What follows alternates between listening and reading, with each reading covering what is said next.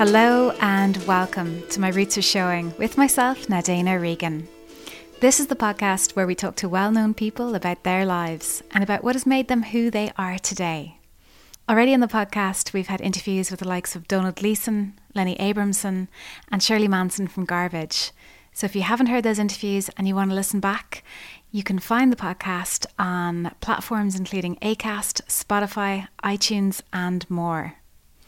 Tonight, I'm recording this introduction to the podcast in Dublin ahead of getting ready for a little holiday. And this does tie in with my next guest. One of the things about getting ready for a holiday is the very tough choices you have to make beforehand about what's going to make the cut in terms of the packing, what will get into that suitcase. And when it comes to books, oh, it, I just find it incredibly tricky. I've never been a Kindle person, and so I've got the physical books and I'm trying to make some pretty tough choices.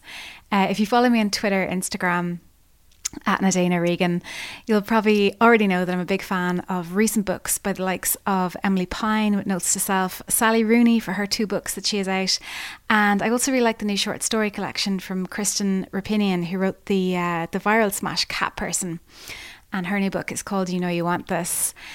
Uh, but this time around, uh, going on various recommendations from various people, I am definitely going to be taking with me Kamila Shamsie's Home Fire and Charles Belfoure's The Paris Architect.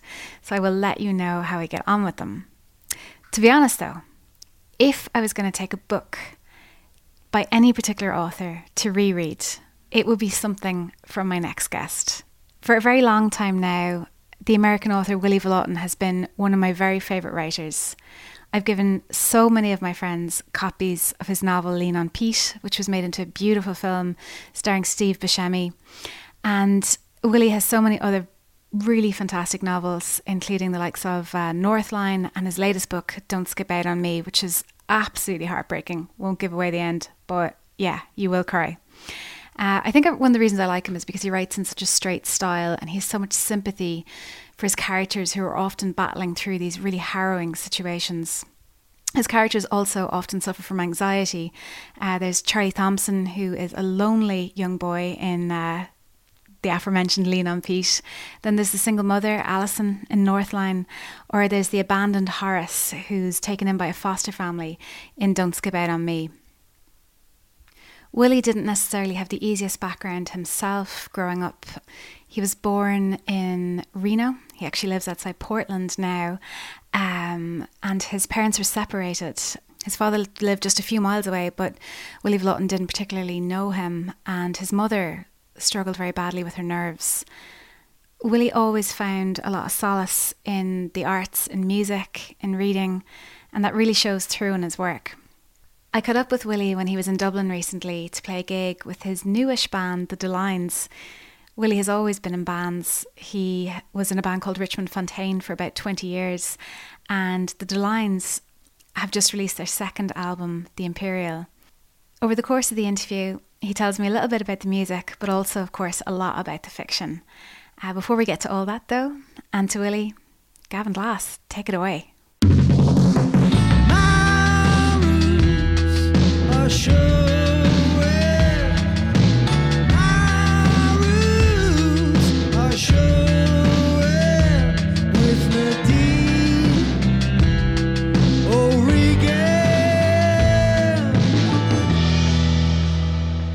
Willy Vlautin, absolutely delighted to have you here. Welcome. Thanks for having me. Congratulations to you once more because you're back again in Ireland, uh, this time with a new musical offering rather than a book. Yeah, you know, uh, it is. I, I, guess I've been in bands so much of my life um, that I, I the, and I'm uh, naturally a really shy person. So being in a band, the camaraderie is what it's always kept me in the right writing songs, but but being in front of people is the thing that's always uh, made me not want to keep being in a band. But I just can't quit. And then the Delines uh, writing kind of country soul ballads is so much fun, and and and I that I that I really wanted to try it. Um, but yeah, my, I guess my first love is novels. But uh, but Jesus, I just can't seem to get out of the van.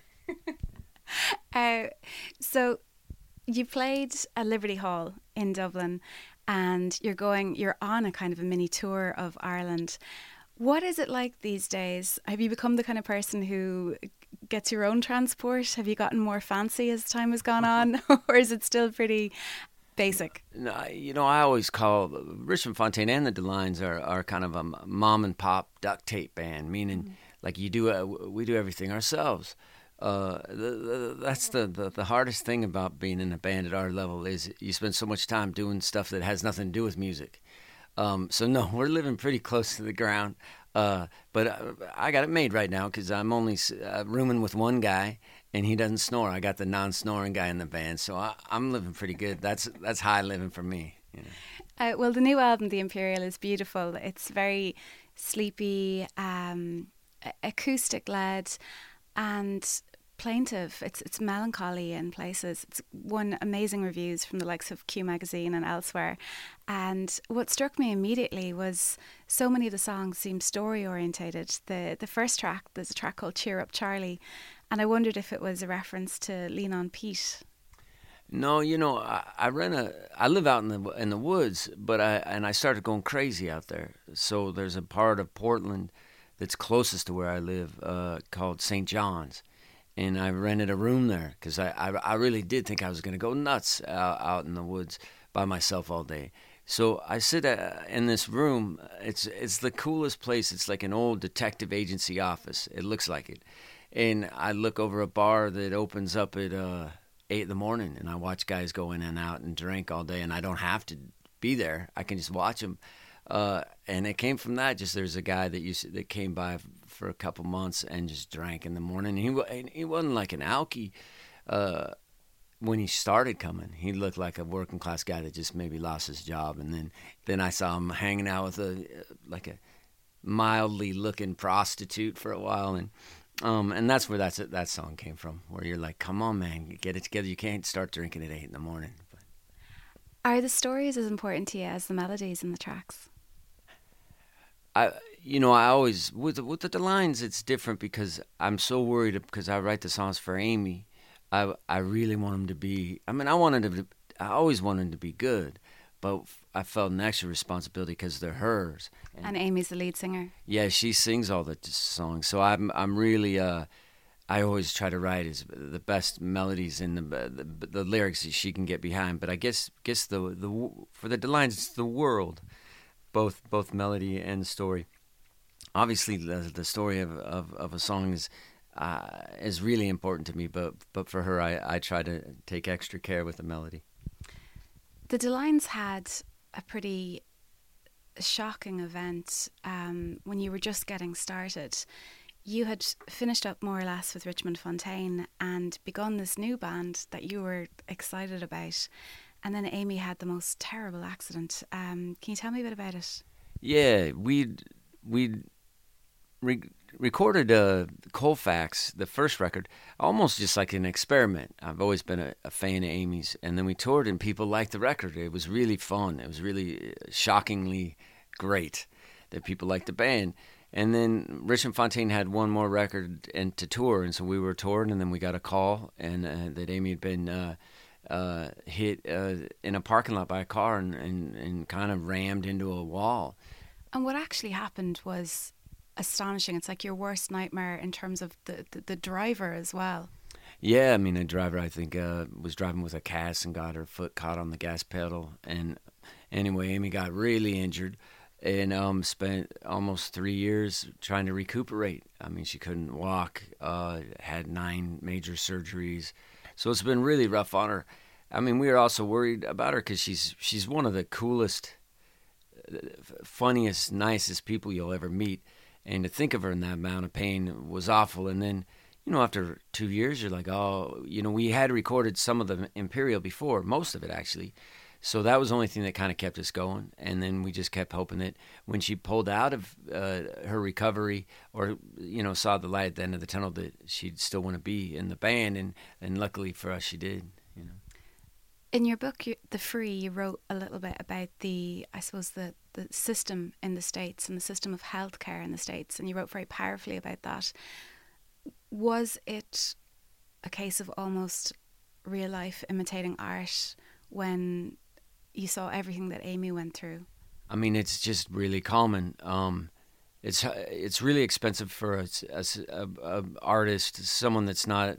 If the, if you're lucky enough to have a job that has benefits, it's not so bad. Um, but if you work for yourself, like I work for myself, and you know I pay uh, six hundred and fifty dollars a month just for health for uh, minimal health care. So that's, a, that's like a second mortgage, you know. Um, and so for Amy, uh, you know, she didn't have insurance because I mean, it, like I said, it's really expensive. So for if you're destitute, uh, you can get good health care in the United States, mm-hmm. and if you're rich, you obviously get good health care. But if you're uh, lower middle class, middle class, man, you you gotta and you work for yourself. It's tough. Mm. Um, so yeah, it's uh, it's just a, it's a, a an, an, increasingly bad problem in the United States that that no one seems to be able to control or, or want to solve. Well, you've always documented, I suppose, hard times in in your fiction, and I suppose indirectly a, a lot of the time in your songs. But take me back to, I suppose, your early days. What was it like in your house growing up? You grew up in Reno, right? Yeah, I grew up uh, in Reno, Nevada, which is a um, which when I was growing up was a casino town. I mean, they made most of their money on casinos, I guess. It's really beautiful. It's on the foothills of the Sierra Mountains, one of the most beautiful mountain ranges. And then 10, 10 miles in one direction, you got you could be in the middle of the woods, and this is Sierras, and the ten miles another way, you're in the desert. So uh, it's breathtakingly beautiful uh, you know, the town itself, the casino town, uh, you know, my mom hated casinos. I, I lived with my mom and my brother. But by about 16, I, I fell in love with that the, the darker sides of, of Reno. I was always I was always drawn to the to the more uh, you know the bars never close. It's 24 hour drinking. So did you start drinking young? Yeah, I sort of. I didn't. I was worried about it because my family were all big drinkers, and I and I knew the traps of it. You know, even even at 16, 17, I did. But but you know, I was just, I was so shy as a kid. I could barely even go to school. So uh, once you have a couple beers, and you're like, oh my god, all that goes away. And so it becomes a great ally and and friend. And then it's the friend that starts like saying bad stuff to you, and it's the friend that might punch you in the guts once in a while, and then you're not sure it's really a friend and you're you know you wake up and you're like 45 leaning on the same crutch that you've been leaning on since you were 17 um, but yeah I, you know i always i always thought uh, i mean i always just really did think i'd be a bum um, that i would fail in life. So being in reno and seeing all these men that were drifters. It was it wasn't homeless like it is now, and and like in Portland and so much of the big cities in the states have homeless problems. The, these guys were like drifters that lived in motels that they could still make some money, but had just like given up. And I, mm. I, you know, there was literally hundreds of them every day. You'd see different kind of like weary looking men, and I just thought, Jesus, that's going to be me. So I might as well hang out with them and see what it's like. Were you kind of melancholic as a kid?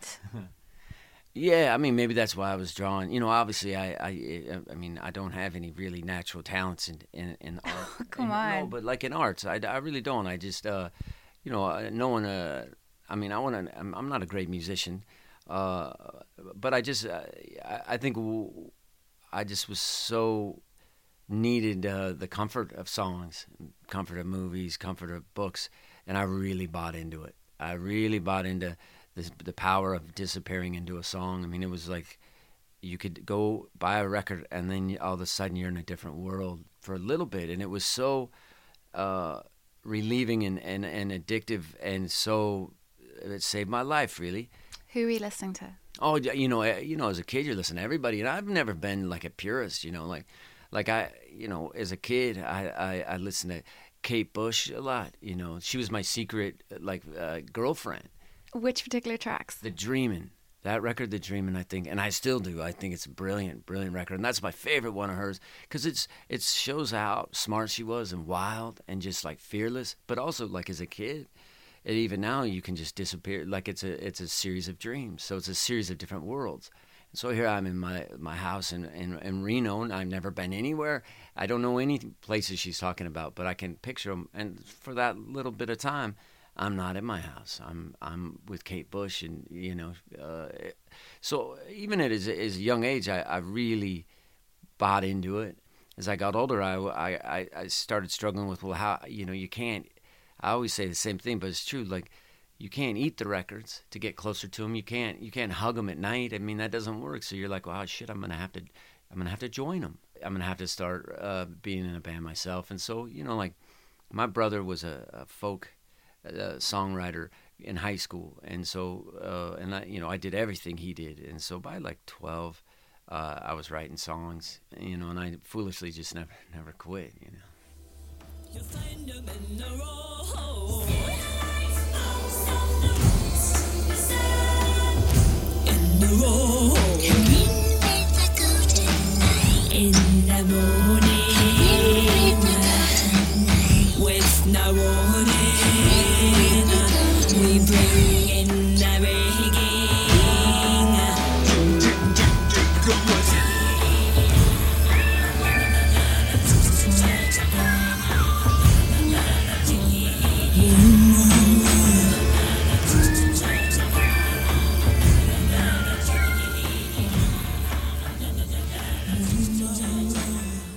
So, Kate Bush, maybe not the most obvious influence for Willy Vlautin and Richmond Fontaine, but certainly a phenomenal artist.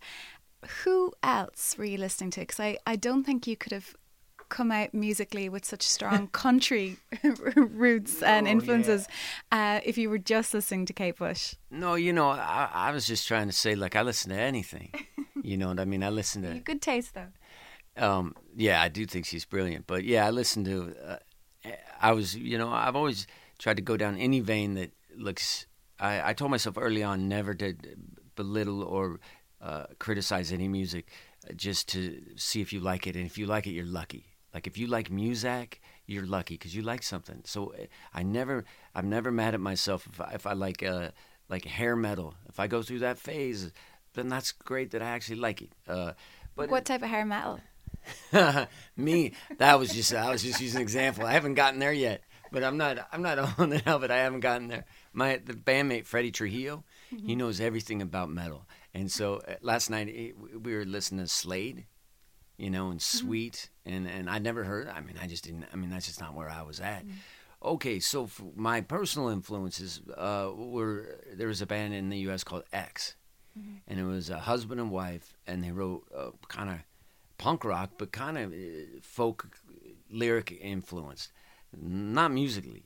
Until later on, they got more uh, kind of country, but uh, they were a really important band in the U.S. and and, and I bought into them, hook, line, and sinker. In Los Angeles, uh, my brother moved when I was 13. My brother moved to Los Angeles, and all these kind of cowpunk bands started. Bands like Rank and File and Los Lobos and the Blasters um, Green on Red, uh, the Long Ryders, all these kind of cowpunk bands. Um, my brother started sending me these records home, and the thing is, is I grew up uh, around country music, but all the guys that I knew and grew up with that liked country music were, were rednecks, and I'd never been that way. So I affiliated country music with the guys that, that, that beat up people and are closed minded. So when these punk rockers started taking back country music, you know, and I'm just a, a dumb kid. So when I saw, like, oh no, it's not just like you don't have to be a redneck to like this music. Mm.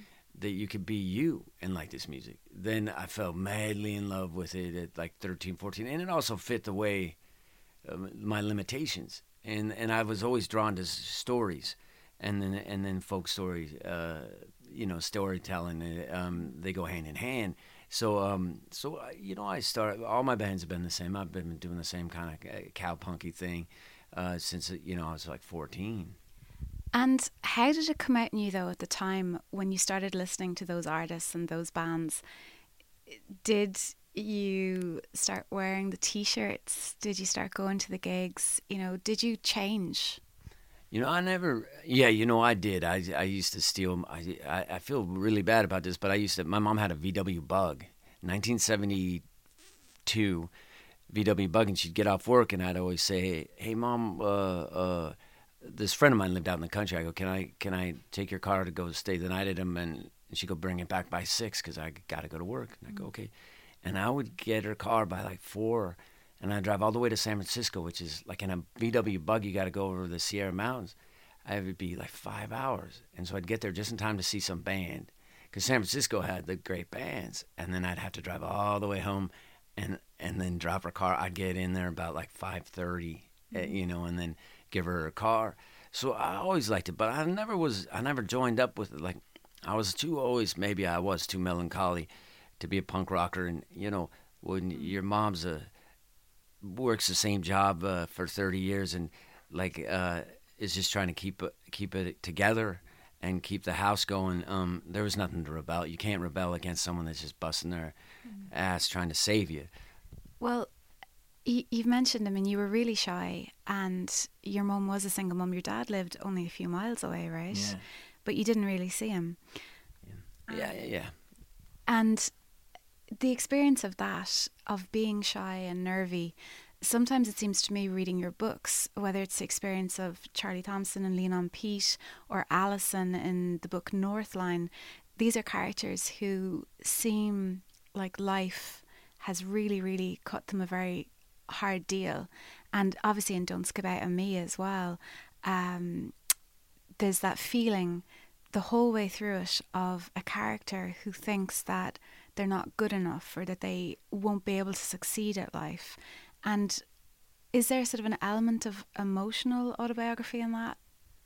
Yeah, of course. I mean, I think I've always been interested in people that have gotten run over and run over, but they still get up, and then then they battle. They get they get up and they don't give up. Uh, I, most people don't. I mean, most people get run over all the time emotionally, or you know, uh, uh, and they get up every day and keep trying. And then it, then there becomes a thing where you try not to beat up yourself, and not to self sabotage yourself.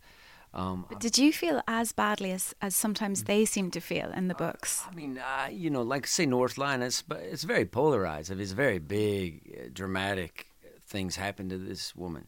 Um, but yeah, the heart of them, sure. I mean, part part of writing, I never wrote for to show people.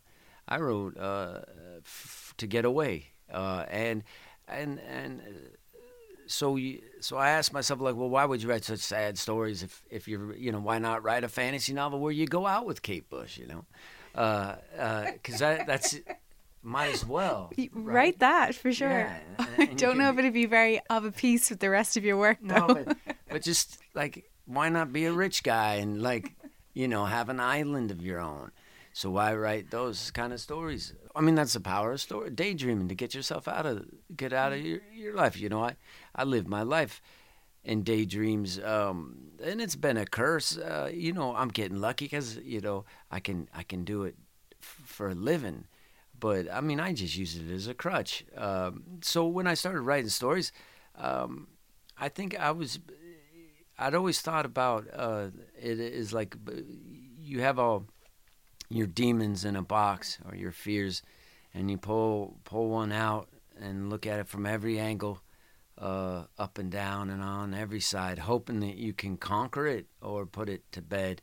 And so I would write a story around that kind of stuff, hoping it would help. And also, I think, like if you're wor- if you're if you're worried about things, and you, say you're, you're worried about uh, your home life, and then with Charlie Thompson, his home life really falls apart. So the anxiety of your own life disappears when you're writing because you're with a kid that's actually going through it.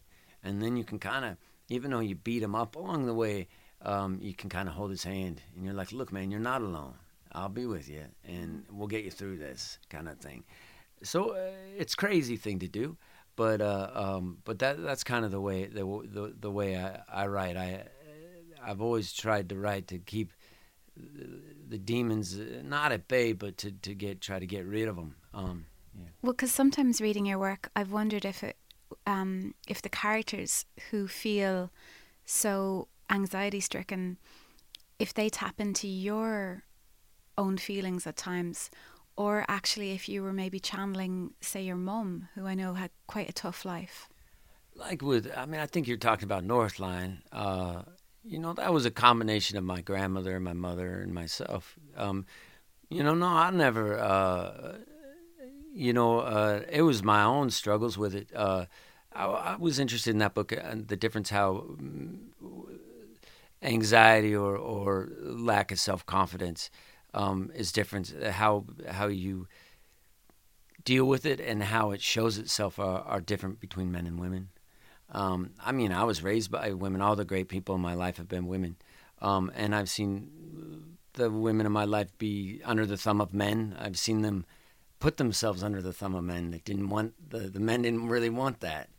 Uh, um, so, and I've seen you know really anxiety ridden women that still get up every morning and go to work and have to deal with sexism and you know i mean my mom was like that uh, and she watched her get through and that, there's a great heroicness to that. But also it's difficult to live with somebody like that. Uh, so uh, northline was all about that but uh, the brunt of it was just me really.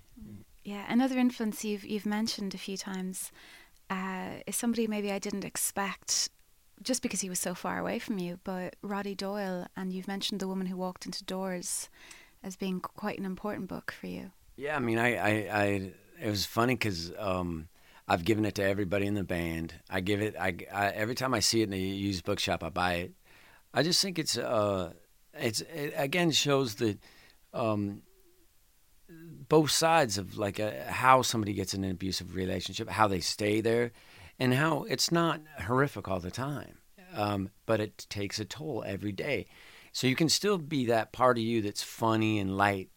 It just gets battered the more time you're there, and it gets more murky and muddy, and it gets more confusing. And I thought he really did well with that aspect of it. It's not just oh poor me. It's like you're still you, but you're just getting you just get stuck and you get tainted and watered down.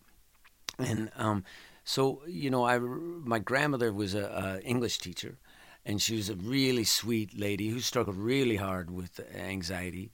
Um, I mean, really hard. She was a really cool person to me. Probably one of the nicest people that I met.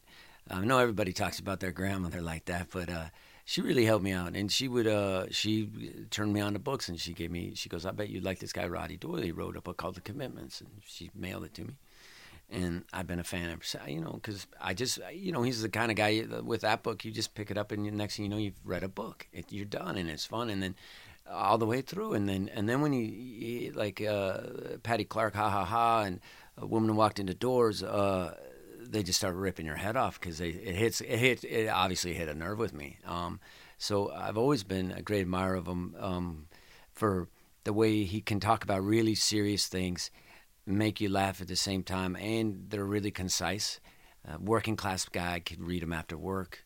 You could read them on the bus. You could read them uh, anywhere and, and get what he's trying to say. And I always that was what I always wanted to do in books. I didn't I didn't want to uh, make it too challenging so a guy would turn on TV that way. I wanted to challenge him emotionally, but uh, I wanted it to be the kind of book a guy could read on break from work and actually really get into it. Uh, so Roddy Doyle was a huge, huge influence.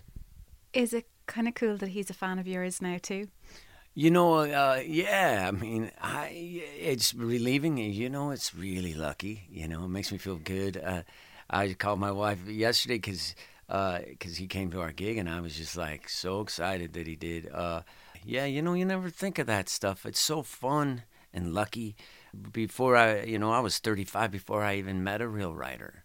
Besides, like going up to a in a bookstore and going, "Man, I really love your stuff," you know. But like to have a, a conversation with a real writer. I mean, I just didn't, uh, you know, before I just didn't know anybody, and uh, and uh, and I was really shy. So yeah, meeting and he turns out he's a really cool guy. So that helps. that helps. Yeah, he's such a cool guy. Um, but it's it's one of those things, I guess. Like you come to writing through reading. Like you read people that inspired you, and then you started telling these stories. In a way, that's not how people do it these days. They often go to creative writing programs, and there's a very structured road to becoming a novelist in the States. What do you think of that road?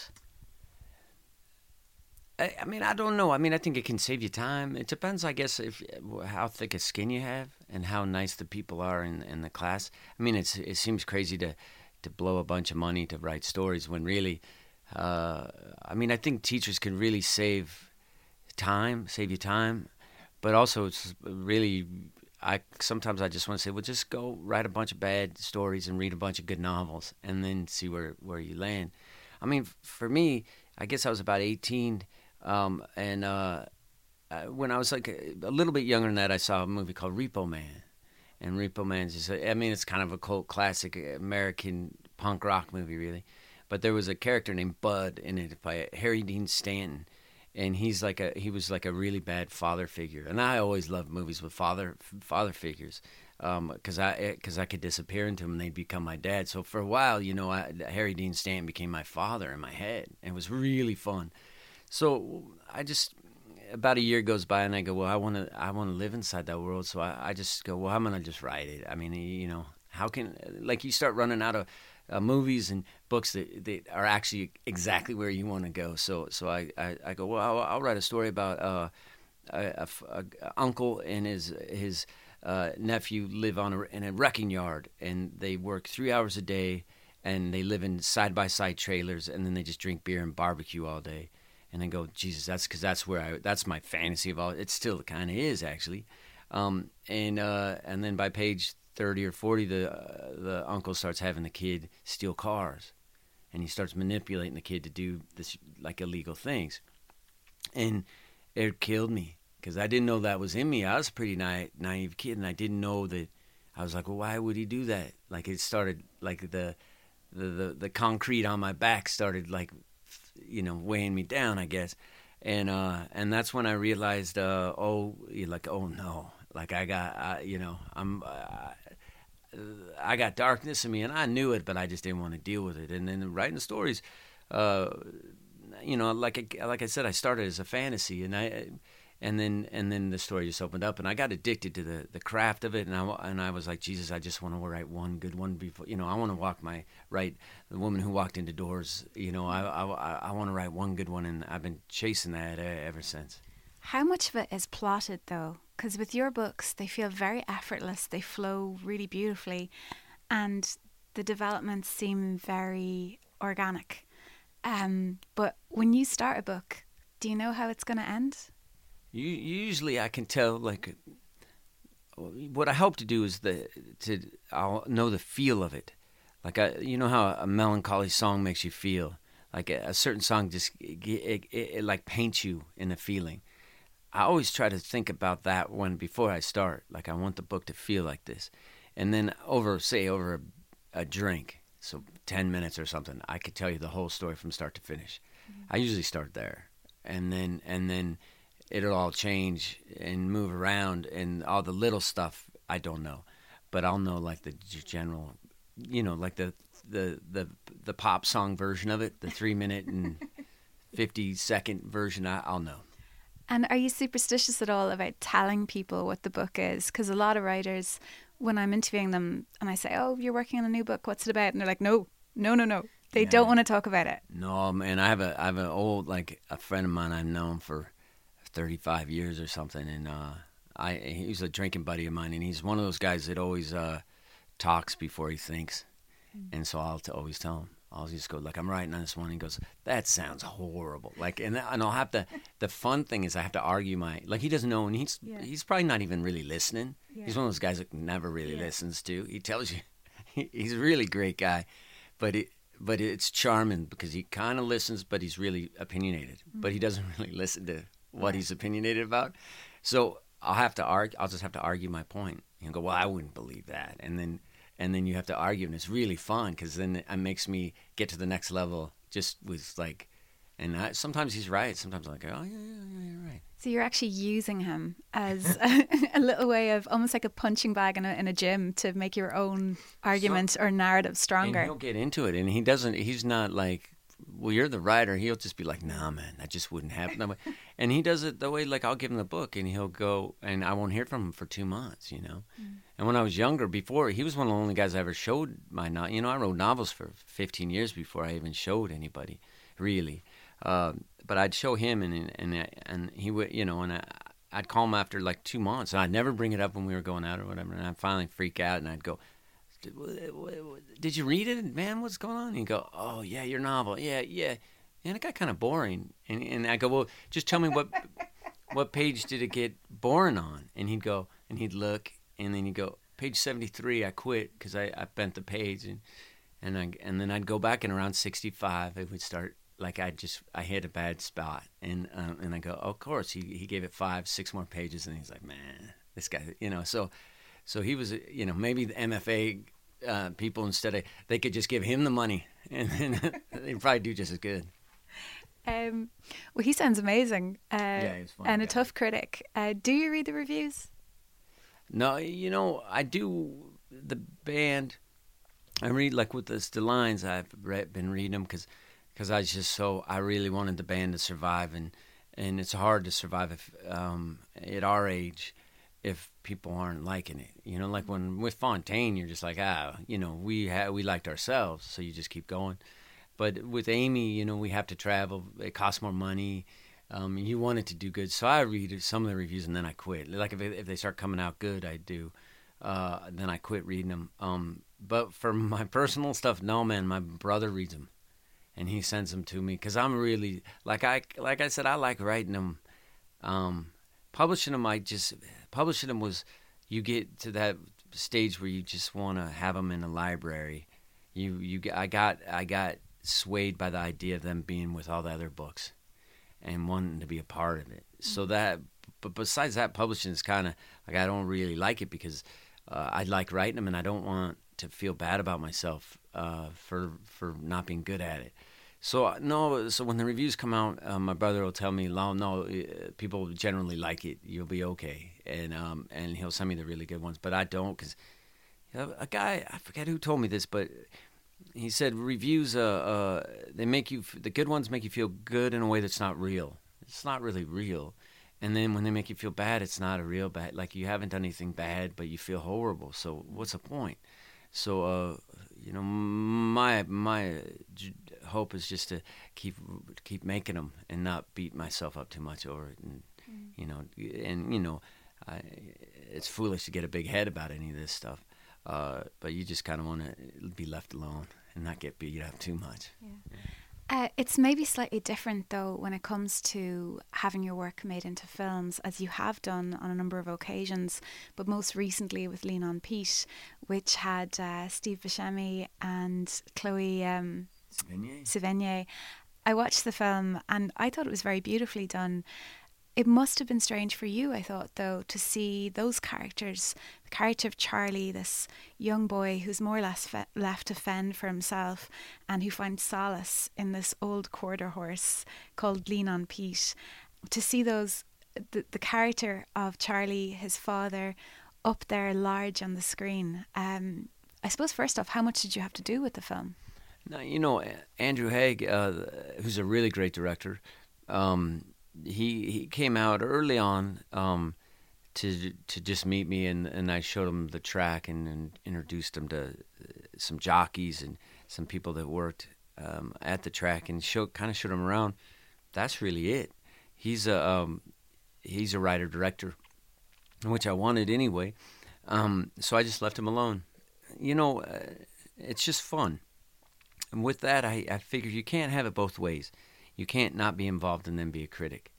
Um, uh, so I didn't want to be involved because I didn't want to have to live inside a story that I had already moved on from.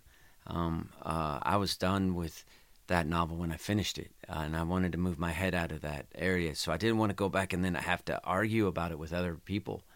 Um, so I, I told myself early on I wouldn't get involved in movie stuff. So I just try to approach it like this is really fun and really lucky, and um, and I hope it does well for him because he has a lot more to lose than I do over it. So that's what I did. I just went down. I didn't uh, uh, bother them too much, you know. But you know, I got to meet Steve Buscemi, you know, and uh, and I got to, you know, it's really hard to get on the backside of the track um, for a non-affiliated guy. So I got to like disappear. Like I would just disappear and see all the places behind the track that I always wanted to see. So on that level, it, it was just really fun. It was just, it was a, you know, it's a, it's just a, it's, it's a laugh. You know, it's just easy fun. So you're not going to give me an out of five stars review for the film version of Lean on Pete? No, I did. I thought it was really beautiful. I thought it was really beautiful. I mean, the only things I ever get hung up uh, on movies is I'd go, "Oh, he wouldn't wear those shoes." You know, I get caught really caught up in that. You stuff. didn't think the boots they gave him, Yeah. he would have worn no, I think he would have worn that, but uh, They're pretty striking. yeah, yeah. No, he was cool looking. I always thought, like, man, that guy, that kid's a little too good looking, but he really can act. You know. Um. Uh. No, I thought it was really. Be- I thought it was a really beautiful movie. So, Who would you like to play you in the film version of your life? Jesus. Harry Dean Stanton, but he's too good looking, man. You know. Uh, um, yeah. And but we'd have to resurrect him. True. I suppose, though, you know, we've spoken a little bit about your musical influences, but what about, um, you know, the films and the, the, the books that you're currently reading, things you're currently into? Because a, an awful lot of your creative work seems informed by um, your past, maybe as a teenager. But these days, are you, you know, sparking off any new writers, or are there any new films or works or, or musicians that you're really excited by? I mean, I always, uh, uh, um, I mean, I'm all, you know, you're always reading novels. I love, I, I mean, I, I, just adore.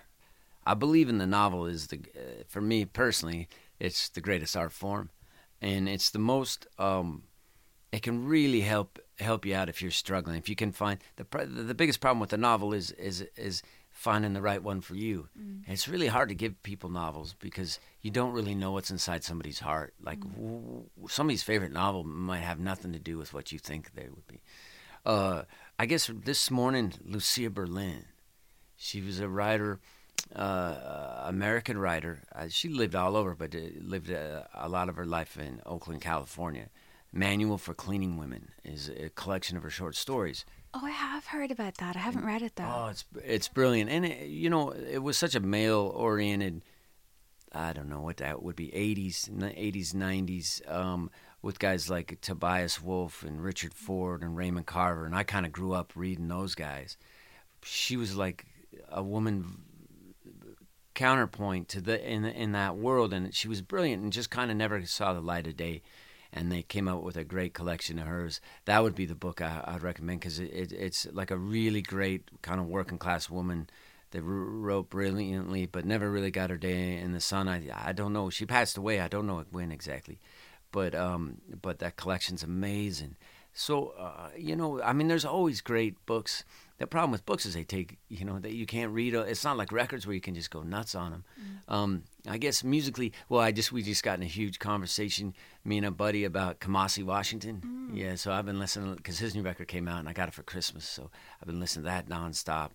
You know, and I just been I've been listening to a lot of like so, uh, Candi Staton again. I listen to a lot of her. Not the newest artist, but a classic. Yeah, you know, writing for Amy, I'm trying to write like big country soul ballads. So I listen to that. Oh, so it's kind of inspiration a little bit. Oh for... yeah, yeah, yeah. Candi's like I, I flew down to Berkeley to see her. Um, I've never seen her. I heard she's amazing live. She was great. I don't know how old she is. She's probably in her seventies, I would guess. Mm-hmm. And so I went down. I was a super fan, and I went down, and I was I was a friend of mine, and I was like, well, we better get there. At, like the doors open at eight, so let's get there at like seven forty-five. And my friend's just like shaking his head. All right, all right because I thought I would sell out, you know. And I had tickets, but I just want, you know, and there was only 75 people came. You know, like, but it's Candi. But and that that's a cool thing about art is like she she's to me she's like she should be playing like Wembley mm. or some big place, and then but that's because that's who she is in my head. Um, um, but yeah, she was wonderful and it was great. You just never know, though. Some people get the marketing and and mm-hmm. have the major label at a particular point in their career, mm-hmm. and then other people whose music can be just as iconic, but maybe didn't capture the the popular imagination in the same way by virtue of lack of spend in that sense. Yeah. Uh, then when they come back around, they get smaller audiences. Um, but certainly in Dublin, I know she's always been really well received. So uh, yeah, it's one of those things. I mean, do you think Ireland generally is actually pretty good? Because I know you've been really well received here, and it's actually lovely. I love walking into Hodges Figgis and seeing how prominently your your books are displayed. Like Lean on Pete is and Don't Skip Out on Me are like just behind the cash register in Hodges Figgis, and it must be amazing for you as the author sometimes to walk into a Dublin bookshop and go, "There I am." Yeah, I mean it's the luckiest thing. You know, I take I take pictures of it because um, I can't believe it. Oh Jesus, yeah. I mean it's really lucky. You know, it's really really lucky, um, and it's really fun because you're also like you're like oh man, you know the because I look at my books like uh, they're friends of mine. Whether people like them or not, I don't know, but but I really like them. I really the, not in a way like that. I'm like oh I think I'm a great writer or anything. Nothing like that. It's more like um I really care about them. They're like friends of mine, and I always think of books as like it's like sending your pal out in a in a rowboat into the Pacific Ocean and saying like, "Good luck, man." And you know, you try to give them uh, water and food. you try to give them what they'll be, but the, but still, you push them out into yeah. to this big world where you know they're going to get either eaten, swallowed, and disappear, and no one will care. Um, so you want so when if, if people like him or, or, or, or you see him somewhere, you're like, oh, my friend's all right. I remember I saw him in a my novels in City Lights Books in San Francisco.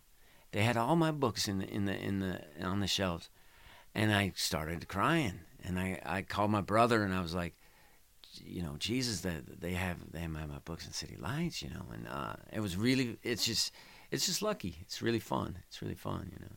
Well, lucky is one word for it, but uh, not enough. A lot of other people would say that it is talent. But I won't keep you too much longer. Um, I did actually just want to ask a little bit because obviously, this podcast, my roots are showing, is very much about people's influences and inspirations. Um, and to me, it always seems like place is very important to you because Reno kind of comes in a lot, and the also just the feeling of, I suppose, your books do feel very much written from the perspective of working class America as distinct from middle class America. Um, so that sense feels very important to me as a reader. Um, is it very kind of consciously done on your part? Well, like I was saying earlier, as a kid, location meant so much to me because I could disappear mm. um, out of my house and out, out of my room, out of my house, out of where I lived, out of my life just by putting on a record or just by disappearing into a book, I got a break from being me. Uh, so I wanted to do the same thing. I wanted to create a world, and uh, I mean, I, I, got lucky in the fact that uh, I was born to the right town. I love, I mean, I love Nevada, and, and um, it's it's the most beautiful place. Uh, so I, the location was easy because I just because it was that's where I wanted to disappear to. The working class stuff. I mean, I think a couple of things. Uh, you know, as a kid, I, I read uh, six uh, John Steinbeck novels that were assigned to me in high school. So John Steinbeck, for whatever reason, was really popular at that time in my high school. So at a really susceptible age, I'm I've read all these working class stuff.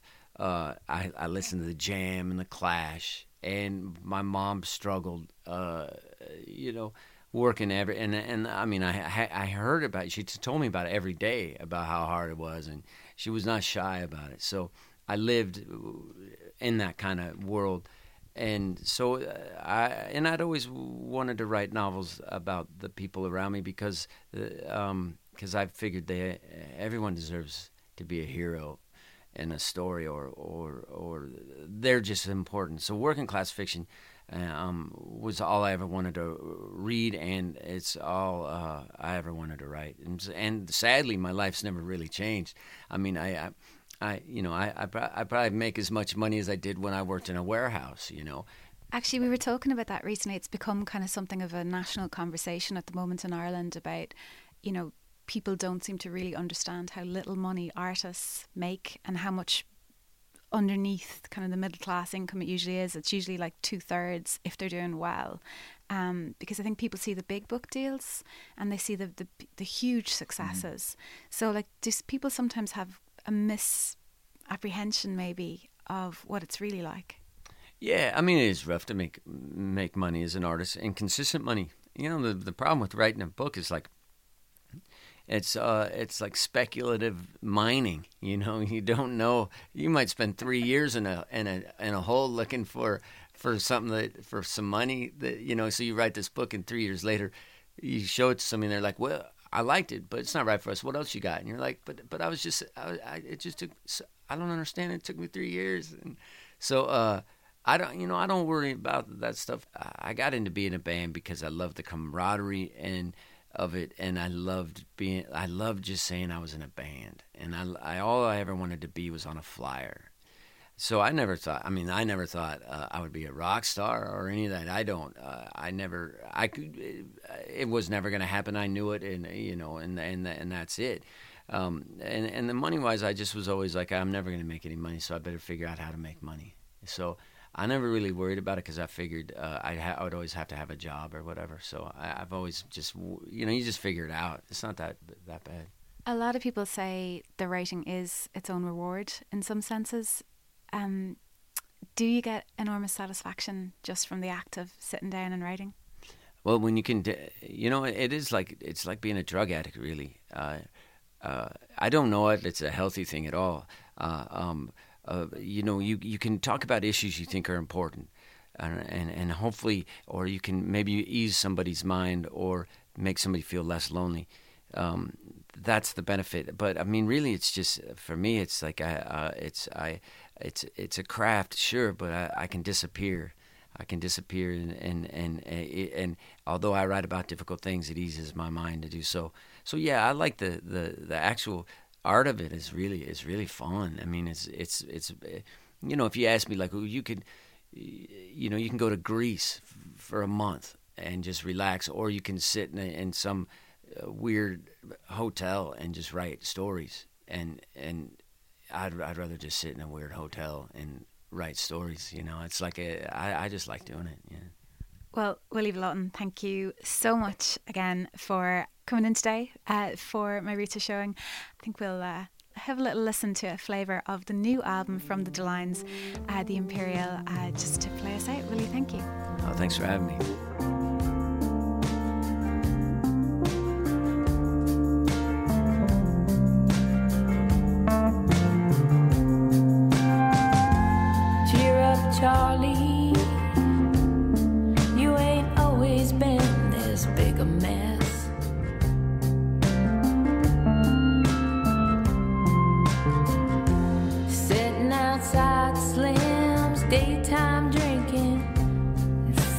Headed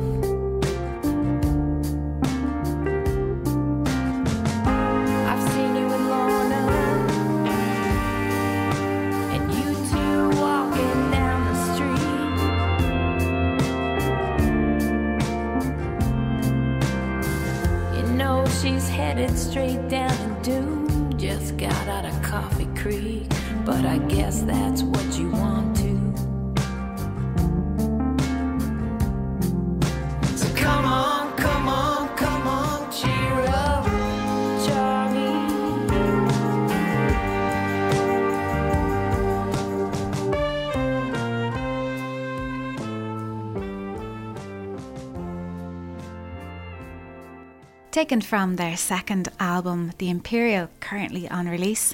That was The Delines with Cheer Up Charlie. And that is it for another episode of My Roots Are Showing. My thanks to Willy Vlautin. If you'd like to see who I'll have on the podcast next, or indeed if you'd like to see what I'm up to generally, you can follow me via Twitter or Instagram. I'm at, at Nadine O'Regan. Till next time, do take care. My roots are showing.